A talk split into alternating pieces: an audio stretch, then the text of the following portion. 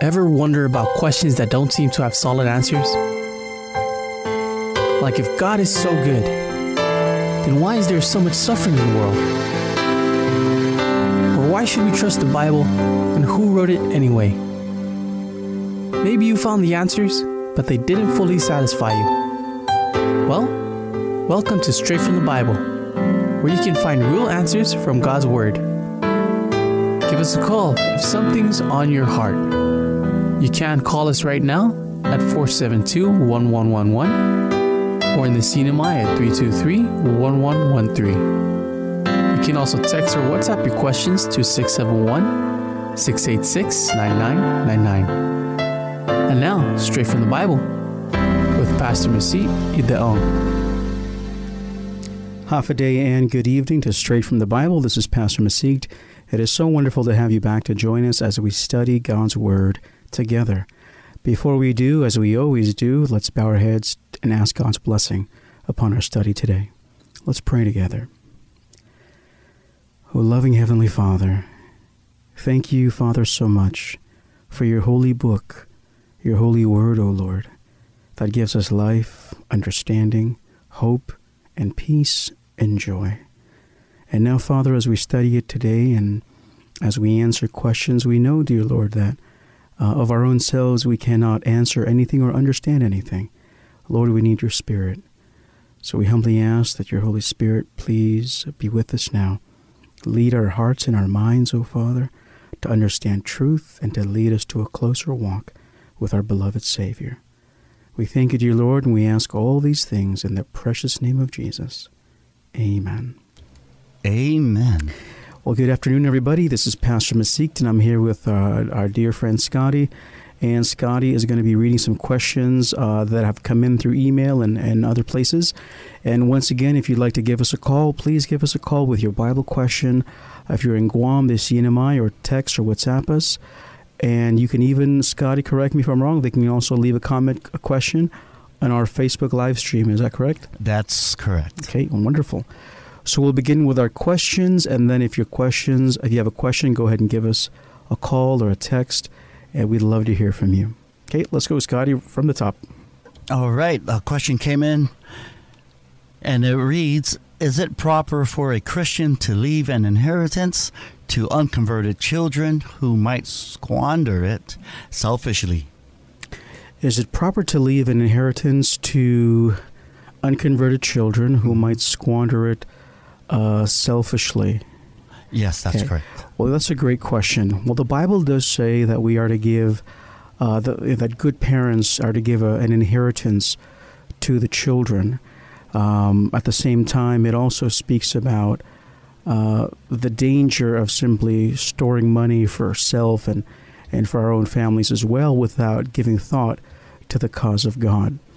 Uh, let's go to the book of Proverbs, chapter 13. And Scotty, maybe you can read this for us when you get there. Okay, Proverbs. Chapter 13, verse 22. 13. And Proverbs 13, 22 is the promise of um, leaving an inheritance for your child. All right. Proverbs chapter 13, verse 22. A good person leaves an inheritance for their children's children, but a sinner's wealth is stored up for the righteous. Okay, great. So, you know, of course, uh, as believers in Christ, as we believe that one, God is the author of all things and he owns everything, and he really, everything that we value materially and everything else in this life really all belongs to him. And so when we pass on, of course, some of those material things uh, can pass on to our loved ones. Uh, and the, I guess the the, que- the questioner is asking, uh, would would they be able to safely do that, to give that to their unconverted children? Well, I would say that if your child, of course, is still children and they still need, of course, they need uh, some kind of inheritance. And usually, when we think of inheritance, we think of uh, material things like money or estates or things like that. Mhm. Uh, and so, the, for this particular one, if these are people that, of course, are maybe still very young and cannot really uh, fend for themselves, and of course, as a as a good man, the Bible says, you ought to leave an inheritance for them as well.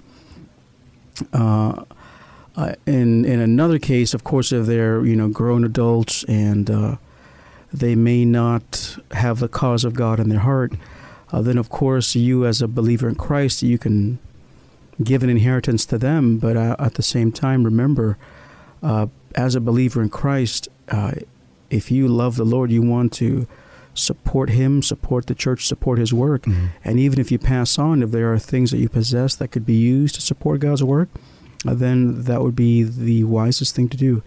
I think of the story of uh, Annas and Sapphira.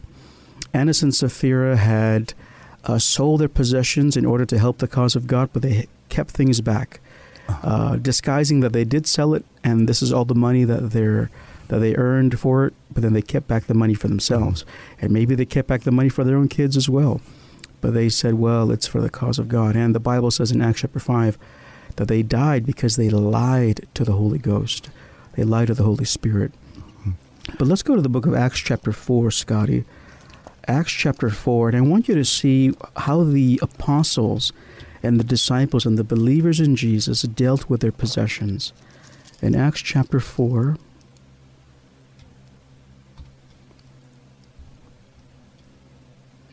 uh, let's begin in verse uh, 34. Uh, and I'll read it. And it says in Acts chapter 4, verse 34 to 37 it says, Neither was there any among them that lacked, for as many as were possessors of lands or houses sold them, and brought the prices of the things that were sold, and laid them down at the apostles' feet, and distribution was made unto every man according as he had need. And Joseph, who by the apostles was surnamed Barnabas, which is being interpreted the son of consolation, a Levite and of the country of Cyprus, having laid, having ha, sorry, having land, sold it and brought the money and laid it at the apostles' feet. So what did they do, Scotty? There are two things that these people sold: Right. their houses, Yes. and their lands. Lands. So pretty much their entire estates. And so when they sold them, where did they give them to? They gave them, of course, at the apostles' feet. And so, of course, uh, the cause of God um, was so important to them that their lands, their houses, they Mhm. sold in order to further the spreading of the gospel. Amen. And so that's the principle that I would use to answer the question. And the principle is, of course, uh, follow the Bible command to leave. Um, uh, a good man leaves an inheritance to his children's children. At the same time, to remember that the cause of God is uh, could also benefit uh, from what you possess, and ultimately, really everything we possess is God's, and we simply return it back to Him. Yes, we do. Hey, next one, Scott. Yes, sir. Thank you for answering that question. The next question that came in is what is biblically permissible when it comes to entertainment and what type of instruments? Okay. So, what kind of um, what kind of entertainment is okay? Yes. is permissible. Yes. And what, what, what kind of instruments? Is that instruments as in like devices or, musical instruments or? Yes, like the drums Oh, or okay, the, okay. the little. Sure. All right. Okay. I forgot what that is, but Uh, s- cymbals, I believe they're called. Yeah. Okay. Uh, so, what is biblically permissible when it comes to entertainment? Uh, this is a very good question. I'm so glad that you asked it. What is biblically permissible? Now, entertainment, of course, uh, can mean many things. So, what is the Bible standard that a Christian, that a Bible believing uh, Christian would follow when it comes to things like entertainment? Uh, the answer is found in the book of Philippians, chapter 4, verse 8. Philippians, chapter 4, verse 8. And Scotty, when you get there, go right ahead and read that for us. Yes. Philippians, chapter 4, verse 8. Philippians chapter 4, verse verse number 8. Mm-hmm. Okay. That's a really good question. Go ahead, yes, go ahead, Scotty. Yes, it is. I've been I've been wondering about this question myself, and so Mm-hmm. The caller. Um, Philippians chapter four, verse eight. Finally, brothers and sisters, whatever is true, whatever is noble, whatever is right, whatever is pure, whatever is lovely, whatever is admirable, if anything is excellent or praiseworthy, think about such things. Okay, think about such things or meditate about such things. Right. So the writer, uh, who is Paul, inspired by the Holy Spirit, he says, whatever. Mhm. So whatever is anything that you see, hear, or anything, uh, let it be noble. So let it be pure. And so if these things are holy in and of themselves, whatever you see, uh, think on these things, meditate on these things. So here's the way that we would um, filter or screen any kind of entertainment that we as a Christian may or may not uh, partake in. One, is it holy? Uh, two, is it pure? Uh, three, and you can go down the list. Mhm.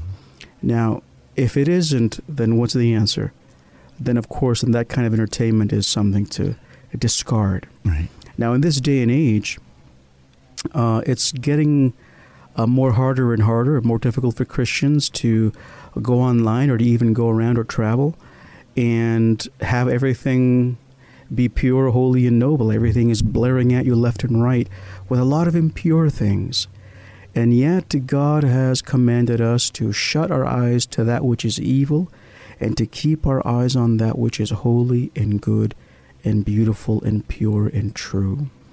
And if something that we uh, behold or watch or do is of a lower nature, it's not pure, we, we know that Jesus wouldn't sit right next to us and watch it with us, then I think we know what to do. We go ahead and we simply eliminate it.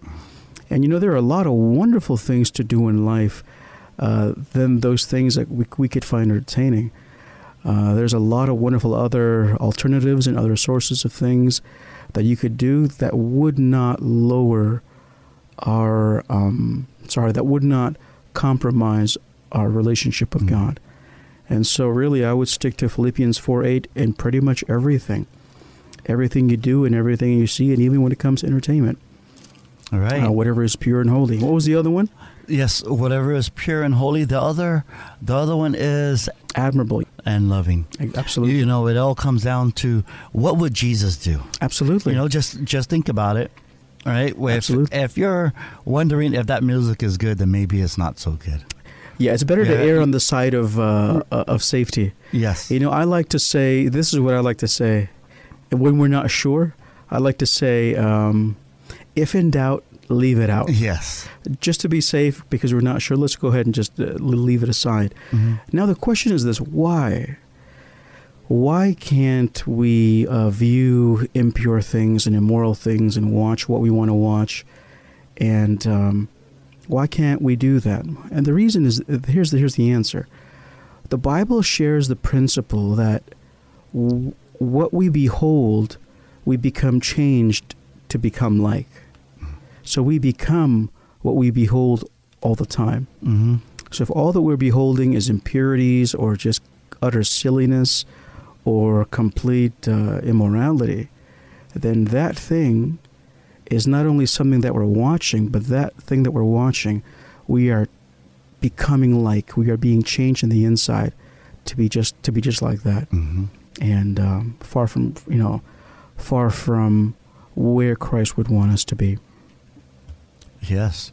We have uh, just about 15 minutes before we go into our break, so we encourage the callers. We have some line opens right now. Give us a call with your Bible questions. If you're calling from Guam, 671 472 1111. Or in the CNMI, 670 323 1113. We're streaming live on Facebook, so go ahead and leave your comment section in the well, go, leave your questions in the comment section below.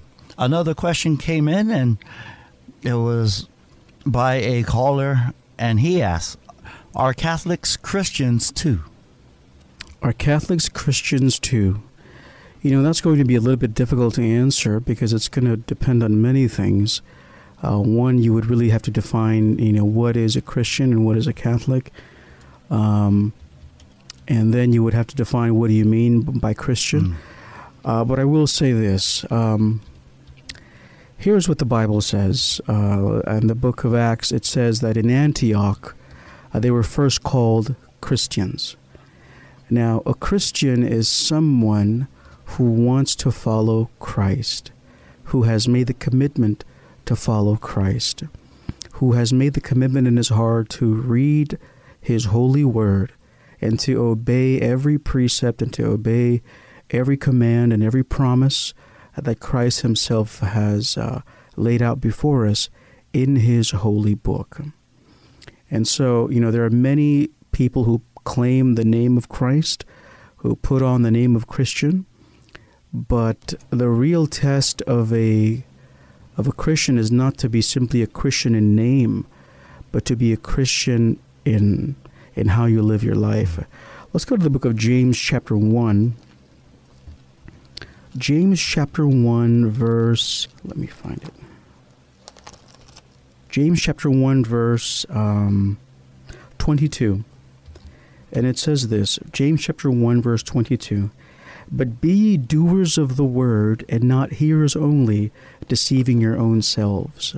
Mm. But be ye doers of the word, and not simply hearers only. I could either say, um, you know, anybody's a Christian or uh-huh. anybody's a Catholic, and that's just the the name only. But are they doers of what Christ has done and would want us to do? And so I would say that the very test of what makes a person a Christian would be the Bible and uh, the Bible only. Mm.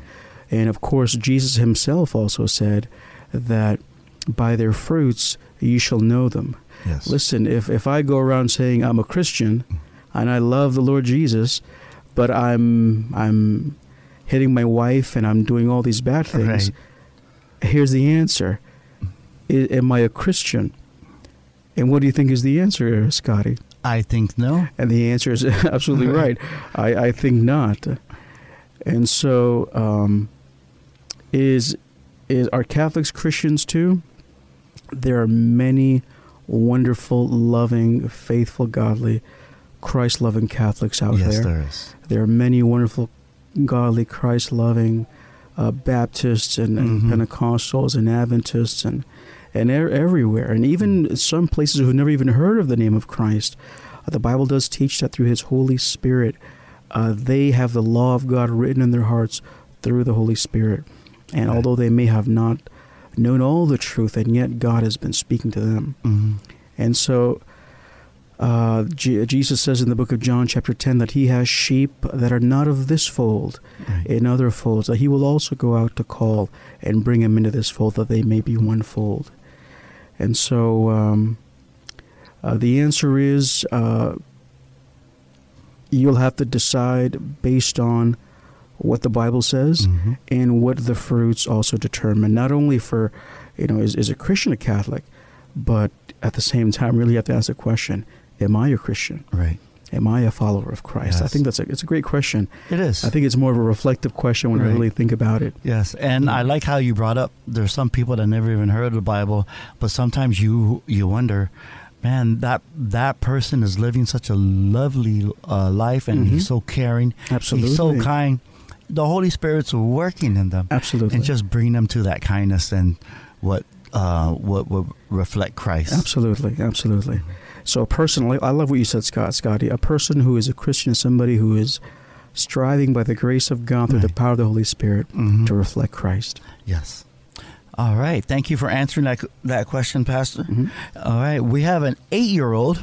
You know the the kids they have questions of their own. They they think of a those. lot of things. I like those ones especially. yes, they're challenging uh, but good. Yes, and it reads, "What does Jesus why does Jesus want us to go to heaven? Uh, wonderful. That sounds like a familiar question. Okay, why does Jesus want us to go to heaven? Mm-hmm.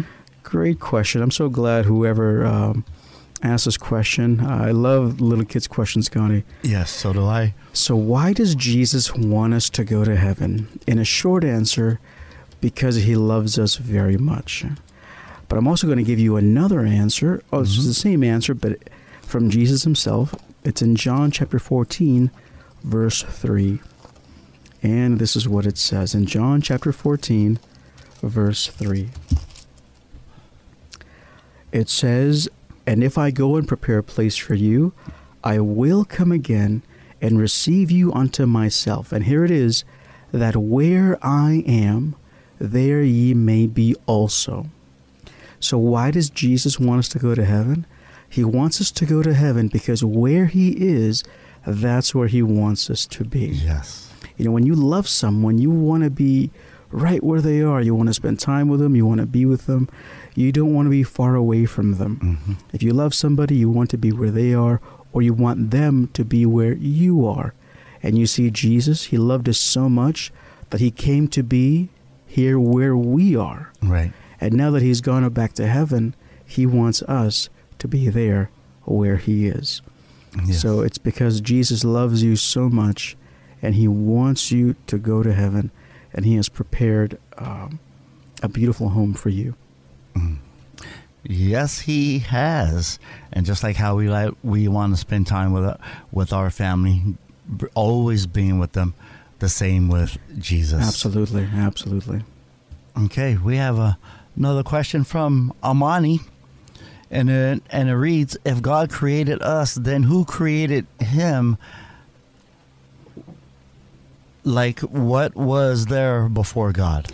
Great question, Amani. Mhm. Thank you, Amani, for always calling and, and giving us your uh, your questions. Those are really nice questions. So Amani asked, "Who created God, Mm-hmm. and um, what was He like, or what was what was there before God?" Yes. That's was it. there anything? Was was there any, any anyone else before Him? That's a very deep question. You know, God is described, uh, Amani, in three words. I'm going to teach you these words. They're the kind of big words. And that God is described as omnipresent, meaning He is everywhere all the time. God is omniscient, meaning He knows everything. And that God is om- omnipotent, meaning He is all powerful. Now, I'm going to teach you a new word that God is also described as, and that word is transcendent. Transcendent. Hmm. Now, transcendent simply means that God is above and beyond and outside of of of creation, of time, of everything that we know. He is just he is who he is. Uh, we go to the Bible in the book of Isaiah. Now let's go to the book of Isaiah, Scotty. In Isaiah 57, verse 15, it actually describes uh, God. Uh, 57, verse 15, it describes God's uh, transcendence, I guess you would say. It says this in Isaiah 57, verse 15 For thus saith the high and lofty one that inhabits eternity. The high and lofty one speaking of God, but then it describes God as living in eternity. Now, it is very difficult for people like you and me who don't live in eternity to understand how someone can live in eternity. But God is living in eternity. He is eternal life himself. And so it's kind of like this, uh, Amani. I want you, uh, Amani, I'm going to guess maybe what's the highest number you can count? I'm going to say maybe you can count to a billion. Now, let's say the highest number you can count to was a billion, uh, and then I'm going to ask you to keep on counting. And I'm going to ask you another question. What do you think is the last number that you could count to? And what do you think would be the answer? And the answer is uh, there is no last number. Mhm. Because no matter how high you can count, you can always still count one more. And it is the same thing with God. God, like numbers, is so infinite. He he is going on. I mean, he is there from from now until the very future. He he knows all and sees all, and he is there from now until the past and beyond. He knows all and sees all, and he is beyond all of that. So, what was there before God? And the answer is nothing. Nothing. Because no, no, I shouldn't say nothing, but God was there. God, yes. He, I, I'm going to correct it. What was there before God? Yeah, nothing, No- because yeah. God was always there. hmm And it's sometimes difficult for us to understand that. And it's difficult, I know, for you as a child, but for me as well, even adults. Yes. How can God, what was he, what was there, what was he, what was there before him? And the answer is nothing. He was always there because God is omnipotent, Mhm. omnipresent, omniscient. And then the new word that you may have learned today, He is transcendent. He is above and beyond uh, creation, time, and, and space and existence. He's not bound to the laws Right. uh, that we are necessarily bound to. And isn't that amazing? Um, he is absolutely amazing. But here's the thing here's the beautiful thing Amani. Even though God is so great, yet he sent his only begotten Son to become like us. And he came to reveal who this God is. And he revealed him to us as a God of love and mercy and forgiveness. And I can't wait to meet that God for myself Mm. in person, face to face. Oh yes, and there's a story in the Bible where where God was ask where God was asking them. They uh, the person said, "Where were you when I placed the stars in the Oh, heavens?" yes, and Job. And where were you? Yes, and where were you when He named the planets? Exactly. Yes. Right. Exactly. That- right. that- that's a great. That's a that's a great text to remember Yes, because God was always there. always there. And you know what's more important than that is that He says in Matthew 28 when Jesus was going up in into heaven, He says, "And lo, I am with you always, even unto the end of the world." Yes. When God says He'll be with you always, He will be with you always because He inhabits eternity. Yes. Thank you for answering that question. And there's the music. All right, time for our break. Well, we time for a break now, but please, if you'd like to give us a call or send us a text or a comment, uh, go right ahead, and we look forward to hearing from you. We'll be right back after our break.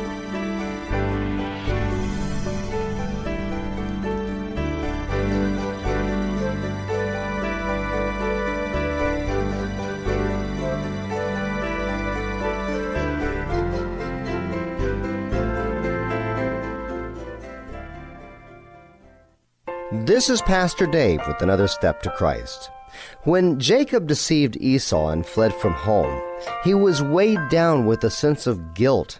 Lonely and outcast and separated from all that he held dear, there was one thought that pressed upon his soul. He was fearful that his sin had cut him off from God, and that heaven had forsaken him. In sadness, he laid down to rest on the bare earth. Around him only the lonely hills, and above the heavens bright with stars. As he slept, a strange light broke upon his vision, and from the ground on which he lay, vast shadowy stairs seemed to lead upward to the very gates of heaven, and upon them angels of God were passing up and down. To receive your free copy of the book Steps to Christ, call us here at Life Talk at 1 800 775 4673. Welcome back to the second half of Straight from the Bible. Call right now with your Bible question. In Guam, it's 472 1111. In the CNMI, it's 323 1113. You can email your questions anytime to Bible at joyfmradio.net. Submit them online at joyfmradio.net or message us on Facebook at facebook.com forward slash joy FM radio. Join us now for the second half of Straight from the Bible. And welcome back to Straight from the Bible. This is Pastor Mesite with my co host Scotty today, and we are answering your Bible questions. Give us a call or send us a text. We'll be happy to hear from you. All right, Yeah. Scotty, what's our next question? Yes. Sorry about that. Mm-hmm. Okay, our our next question. A caller wants to know what does the Bible say about the Sabbath in heaven? Will we be keeping Sabbath in heaven? Do God's other creations keep the Sabbath? What does the Bible say about God's Sabbath in heaven? That is a great question. Uh, well, this is referring to the seventh day of the week, which is the Bible Sabbath, uh, kept by Adam and Eve, kept by the patriarchs of old, uh, kept by God's people all throughout the Old Testament, kept by the uh, the disciples and by Jesus and the apostles, and even kept by uh, John in the last book of the Bible when he had a vision on the Lord's day. And so it would make sense that it would be kept also in, in, in heaven, since, of course, it is a part of God's fourth commandment, which is the uh, only commandment that begins with the word remember, and uh, the only commandment uh, that really identifies who is our Creator God. So we go to the book of Isaiah, chapter 66, to see that the Sabbath itself is kept in the in heaven, the heavenly kingdom. And we find that in Isaiah chapter 66, verse 23. And it says this And it shall come to pass that from one new moon to another, and from one Sabbath to another, shall all flesh come to worship before me, saith the Lord. And this is a beautiful promise of when the earth is made new in verse 22. This Isaiah has been described as the gospel prophet because uh, he speaks so much of the coming of Christ and, of course, of the new world and the second coming. And if you look at verse 20, verse 22, it speaks about the new heavens and the new earth, which God Himself will make. So this these set of passages is talking about when the earth has been made new and we, we're finally home. Uh, that even there, when everything has been made new, that God Himself uh, will still expect us to keep the Bible Sabbath. Because the Sabbath itself, as he says in throughout Isaiah, it is a delight, it is a blessing, there's a blessing in it for those who keep it. And it says in the book of Revelation that those who enter the gates are those, of course, also who keep the commandments, and the Sabbath is number four. And of course, there's a blessing uh, found in it. But the Bible does say that, yes, in heaven we will keep the Sabbath uh, right there in verse 23. What was the, the second part of that? The se- uh, second part is Will we be keeping the Sabbath in heaven? Oh, yes. And the answer mm-hmm. is absolutely. We'll be keeping the Sabbath. And I think the third part was uh, do other do the other creation also right. keep the Sabbath? Yes. And the answer is yes. You know, the Bible does say in Job that we are not the only worlds uh, that were created. Uh, there are unfallen worlds out there. And uh, yes, uh, they themselves also uh, would also be keeping the Sabbath because when our world was created, remember Adam and Eve before sin were also keeping the mm-hmm. Sabbath. So it would be expected that they also would keep the Sabbath. And so I look forward to that beautiful day, Scotty. Yes, and we'll, so do I. We'll be sitting, I don't know if it's a church or a pavilion or a coliseum, right. I don't know. Yep. But oh, I look forward to sitting next to Moses and Enoch mm-hmm. and Abraham. And uh, you know what's amazing is as, as much as we look forward to meeting them, when we all finally meet, they're going to also look forward to meeting us. Yes. And getting to know us. So, yes. yeah, beautiful question. Yes. Okay. And uh, uh, question just came in from a caller, and it reads What is the paradise in the Bible? What is the paradise in the Bible? Great question. Now, the word paradise comes from the Greek word uh, paradiso, if I'm cor- pronouncing that correctly, paradiso and it's of course paradise. It's mentioned three times in the Bible, one in Luke, the other in, in Corinthians, and then of course the other one in uh, Revelation.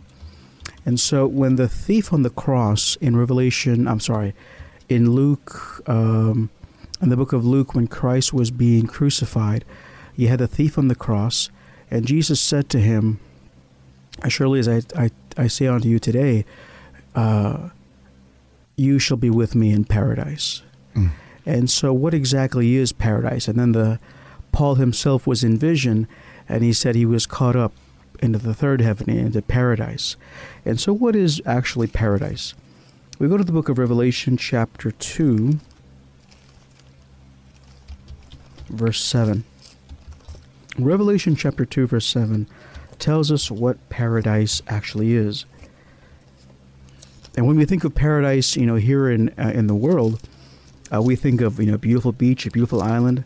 Guam has been described as paradise, yeah. and I agree as well. I agree. And so, what exactly is a paradise according to the scriptures? Well, we go to the book of uh, Revelation, chapter 2, verse 7, and it says this Let him, sorry, verse 7, he that has an ear, let him hear what the Spirit says unto the churches. To him that overcomes, will I give to eat of the tree of life, which is in the midst of the paradise of God. Of God. Now, it is in the midst of the paradise of God. Now, the tree of life is in the midst of the paradise of God. And so, paradise is really where God is. It is being in the presence of God. It is heaven itself. That's paradise. When we think of a paradise here below, we think of uh, we think of a, a, quiet beach. We think of no no worries, uh, no problems, and there's actually an even deeper meaning for the word paradise, and that is paradise is the is the place where God is, because it in it is in the presence of God that you have fullness and fullness of joy. So, great question. Paradise uh, in the Bible refers to where God is and being in His presence. Yes, what a wonderful place that is. If we think that the islands or some other place on earth is paradise, waiting to see that paradise. You know, Scotty, I have done uh, the same thing. Sometimes I'll see beautiful places mm-hmm. and I I just become so in awe by them. Yes. And in those moments I remind myself that take this multiplied by infinity and that's going to be uh, heaven. And I, I remember re- many years ago, not too long ago, rather a few years ago, I went to Rota and Rota, to me personally, has to be one of the most beautiful places on this planet. I just was amazed by Rota's beauty, the beautiful island of Rota. And uh, as beautiful as it is, right. I can only imagine that God's uh, beautiful kingdom far exceeds uh, that beautiful island. Oh, yes. And one day we we will see that paradise. Amen. All right, we're going to our next question from WhatsApp. And it reads Is there a Bible verse that tells us how to talk to our Heavenly Father? Is there a Bible verse that tells us how to talk to our Heavenly Father? The answer is actually yes. Uh, let's go to the book of Matthew, chapter 6. And in fact, Jesus himself tells us how to do that. That's Matthew, chapter 6.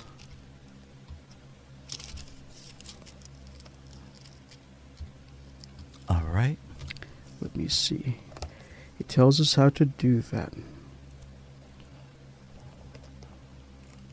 You know, I I just I love these questions coming in. There's a lot there's a lot on on our minds on on what the Bible says and and a lot of when when people are learning through through whatever kind of study they're they're having. Mm-hmm. They come with some questions, and I, I, just thank the listeners for just calling in these questions, oh, keeping yes. us busy.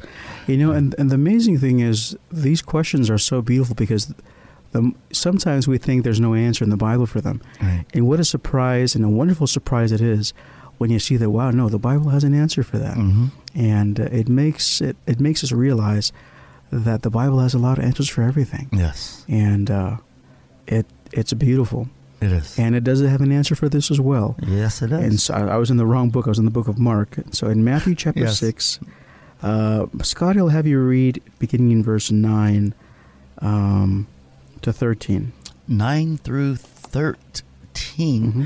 Okay, just let me add in the 13 in the book. And it reads This then is how you should pray. Our Father in heaven, hallowed be your name. Your kingdom come, your will be done, on earth as it is in heaven. Give us today our daily bread, and forgive us our debts, as we also have forgiven our debtors, and lead us not into temptation, but deliver us from the evil one. Amen. And keep going. Amen. Oh, yes, amen. It says, For thine is the kingdom and the power and the glory forever. Amen. Amen. Yes. And so there is the model prayer. And when you look at the prayer, it begins with, um, what, what does what does it begin with? Our Father. Our Father. So, is there a way that uh, that that we ought to talk to our heavenly Father? And the answer is in the question, and the answer is Heavenly Father. You talk to God as very much as if you're talking to your real a real Father here on earth. However, it's you talk to Him as if he was your greatest and closest friend, and you talk to him as if he was your, if he was the parent, and he is, that he is the parent that loves you and wants only the best for you. And this is often called the Lord's Prayer. Now, when you read through it, this prayer is not simply, not really a prayer that we simply repeat and uh, say over and over. But it's a prayer that is a model to follow on what things to pray about. Mhm. And it begins with Our Father. You know, Scotty, back in the day, back in the time of Jesus when he said these words, that phrase or that understanding of God as a father um, had kind of phased out. And you see, God in the Old Testament has always described himself as a father. But during the time that Christ came into the world and as he was here in this time, uh, the traditions of the day, uh, the religious problems of the day, and even some of the wickedness of the priests and the and the religious leaders had so destroyed the picture of God in people's minds that they no longer saw him as a father, but they saw him as somebody who condemns, kind of like the, uh, you know, somebody who who hurts and is ready to just attack you.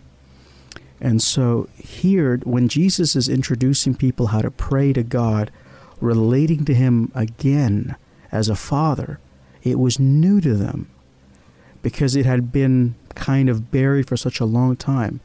And so for them, it was wonderful news that they can actually approach their heavenly Father, knowing that if He's the Father, then they are His children.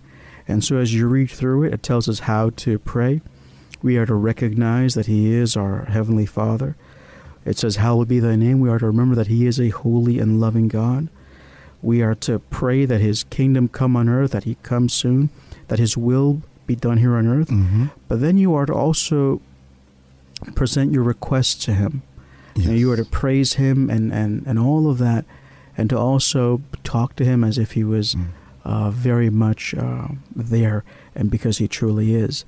And when it says "Give us His daily bread," that's what that that's the part of the prayer when you get to ask what you want or what you need. Lord, I I'm taking a test, and I, I'm afraid I'm going to fail. Lord, I'm living from paycheck to paycheck, and I don't know if I can make uh, the bills this this coming month. That's asking God for your daily bread. And as you ask God, having a conversation, uh, the Lord delights in that, and your relationship with Him builds. And then, as you ask, He will answer, Yes, and He, He will, will. provide. Yes. And uh, so, yes, there is a way to talk to God, and and uh, this is kind of a model for us to follow, not to simply repeat it, but to actually pray through the principles of it, and um, and and talk to God, knowing that He is really your heavenly Father, who is really interested in your life. hmm All right. Thank you. And I have a friend that um, told me, and he said he he thinks of prayer like like in a line. A line. You you have to wait for your turn Mm-hmm. till the Father gets to your question. I see. like a long way. no, it's it's not like straight from the Bible. It's not like that. Uh, prayer, you know, that's what's incredible, Scotty. I'm glad you brought that up. God has all these other millions of, of his children, billions rather, living in this world today, Mm-hmm. and he hears them all. And yet, what is incredible is that when you pray, God hears you. Uh, Yes. And he hears you loud and clear. And it's amazing because this goes back to Amani's question how, you know, it's amazing that God is able to hear everybody and have his full attention on Mhm. everybody else, but also have his full attention on you. Yes. What a beautiful promise that is. yes, it is. We have a question from our Facebook. We have a, All right. a comment there. And it reads Can true Christians lose their salvation? Please explain Hebrews chapter 6. Hebrews chapter 6. Let's go to the book of Hebrews chapter 6. And Scott, maybe you can read uh, maybe a little bit when Okay. you get there. Hebrews chapter 6. Hebrews chapter 6, and it reads, Therefore, let us move beyond the elementary teachings about Christ and be taken forward to maturity, not laying again the foundation of repentance from acts that lead to death, and of faith in God, instruction about cleansing rites, the laying on of hands, the resurrection of the dead, and eternal judgment. Okay. I think the, the caller may be referring to verse 6. Thank you so much, Scott. Yes. And verse 6 of Hebrews, can you read the question once more? And the question is Can a Christian lose uh, his salvation? Right. And the answer is yes. The answer is it is very possible for a Christian to lose his uh, salvation. And uh, we go to the book of uh, Hebrews, chapter 6, and we're going to begin in verse 6 of Hebrews, chapter 6. And it says this It says, uh, If they shall fall away, to renew them again unto repentance, seeing they crucify to themselves the Son of God afresh, and put him to an open shame. And so the Bible speaks about uh, them falling away. And so the question then is, where do they fall away from? Well, of course, they fell away from uh, Christ. They fell away from the Word. They fell away from salvation. And so it says to renew them again unto repentance, seeing they crucified themselves the Son of God afresh and put him to an open shame. These are people uh, described in the Bible. These are Christians, believers who have been once faithful, and yet they have veered off, and now their unfaithfulness is um, bringing a bad name to Jesus. And of course, it's not only that, but it's it's almost like they're putting Christ, uh, like they're crucifying him afresh, Uh, as if what he did for them meant absolutely nothing, and they don't care. Is it possible to lose your salvation? The answer is yes. And there, and the examples we have in the Bible are many. We have, of course, uh, one person in the Old Testament. We think of Saul. King Saul, of course, was filled with the Spirit of God, and at one point in his life, uh, he was used by God. And as long as he was humble and faithful, uh, God could use him. But apparently, uh, unfortunately, he he wasn't faithful, and the Bible says that, of course, he he took his own life, and he went to the witch of Endor, seeking uh, counsel from a witch instead of from God, because the Bible says God's spirit had left him. So God's spirit was with him at one point, and now God's spirit had left him. And there are many other people. We think also of Judas. Uh, Judas, of course, was one of the original one of the original twelve disciples, and him, of course, betraying his master, betraying his Lord for thirty pieces of silver. And the Bible s- describes that the way that Judas Judas life uh, Judas's life ended was also ended in um, Taking of his life. yeah, he, he also took his life as well. And so, as you see throughout the scriptures, there are people who were f- once faithful, and they then they gave their um, their sorry, then they went back into the world and lost their salvation. Uh, there's another one that Paul speaks about uh, in one of his letters, and his name is Demas. Mhm. Demas. And uh, in one one letter, Paul in the New Testament, Paul is working with Demas. And then, as you go to another one of his letters, he says, "Demas has forsaken me." Mm-hmm. Oh, wow. Demas has forsaken me and Powerful gone back into the world. So, is it possible? The answer is yes. And is it possible for them or, uh, to come back again? It is possible. So, what is Hebrews speaking about when it says, if they shall fall away, to renew them again unto repentance, seeing they crucify themselves, the Son of God afresh, and put them to an open shame?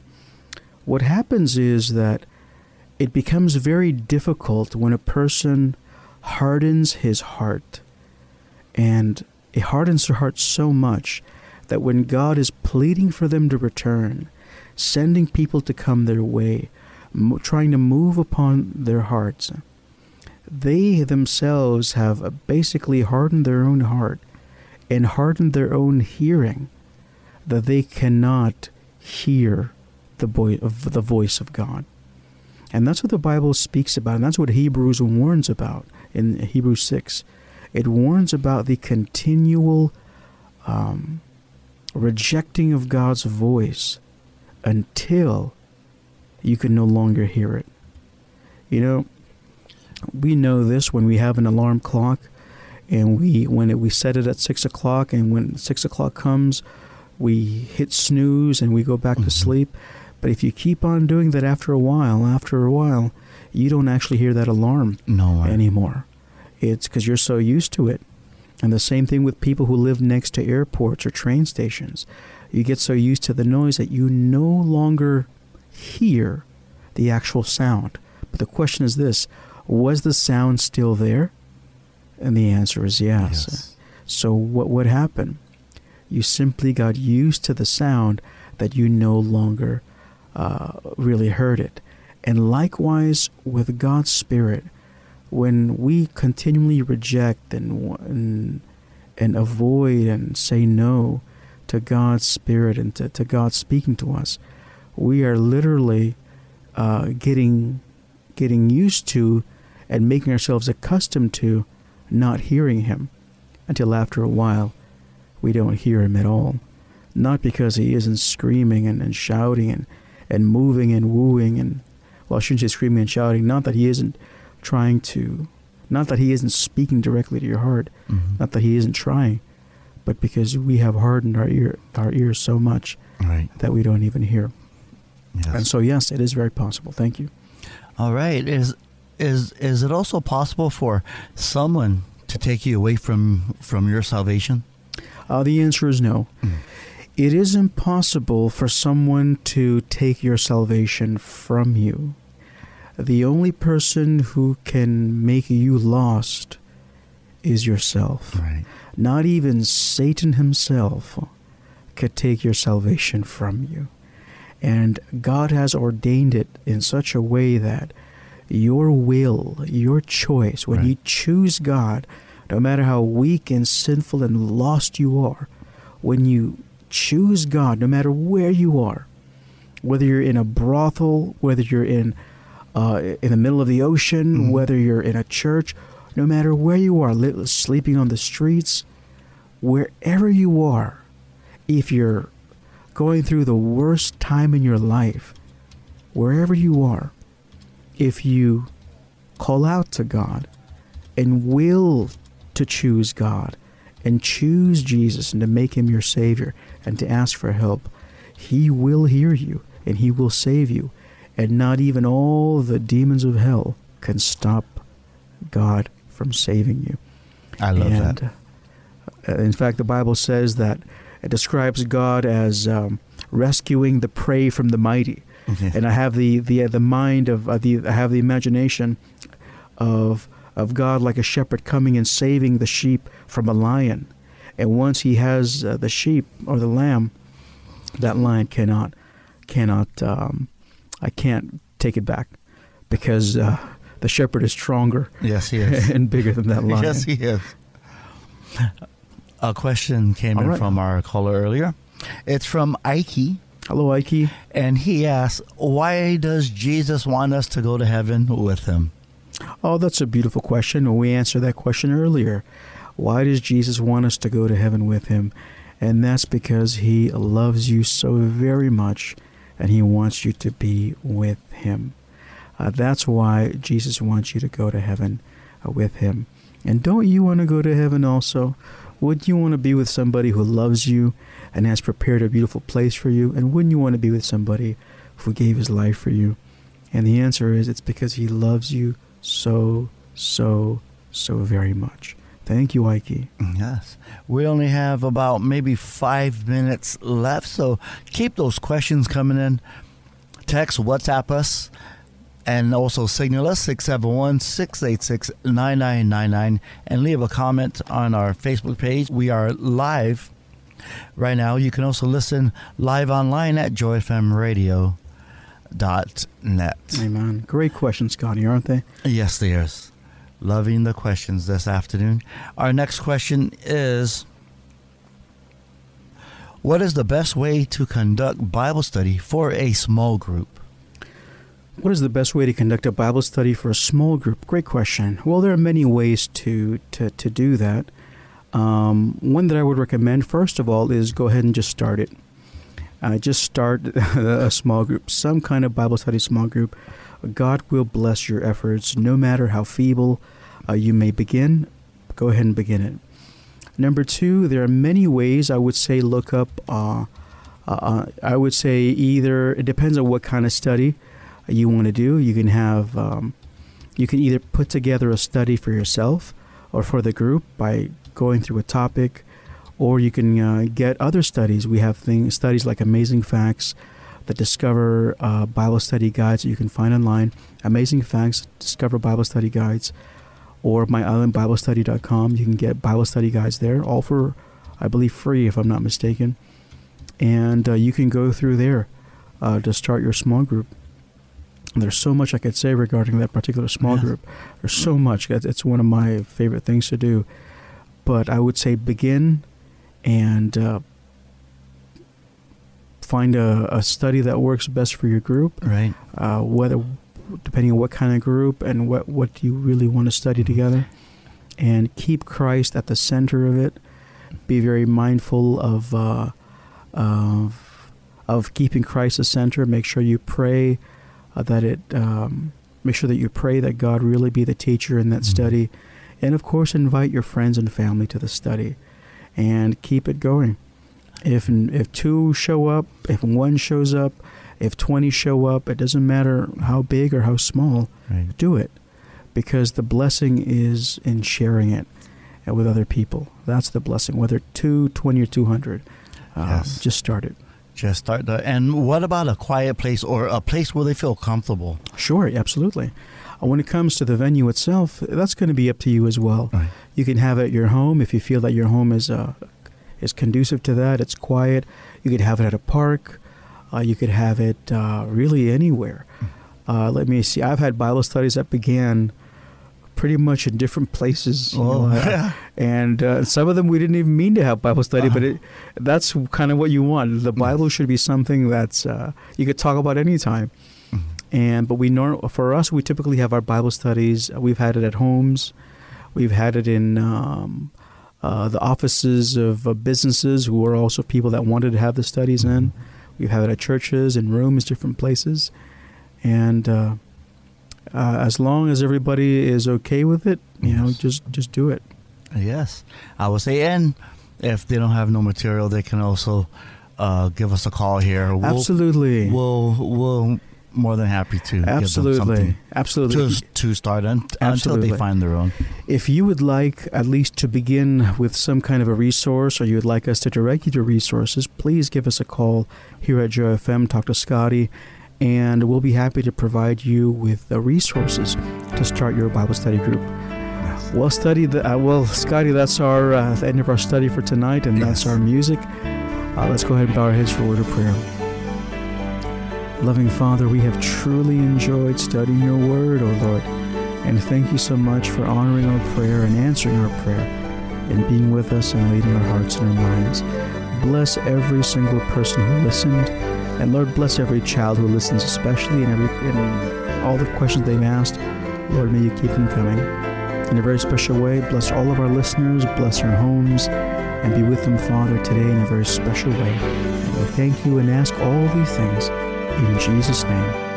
Amen. Amen. This is Pastor Masik saying good night And this is Scotty saying good night as well. and God bless you.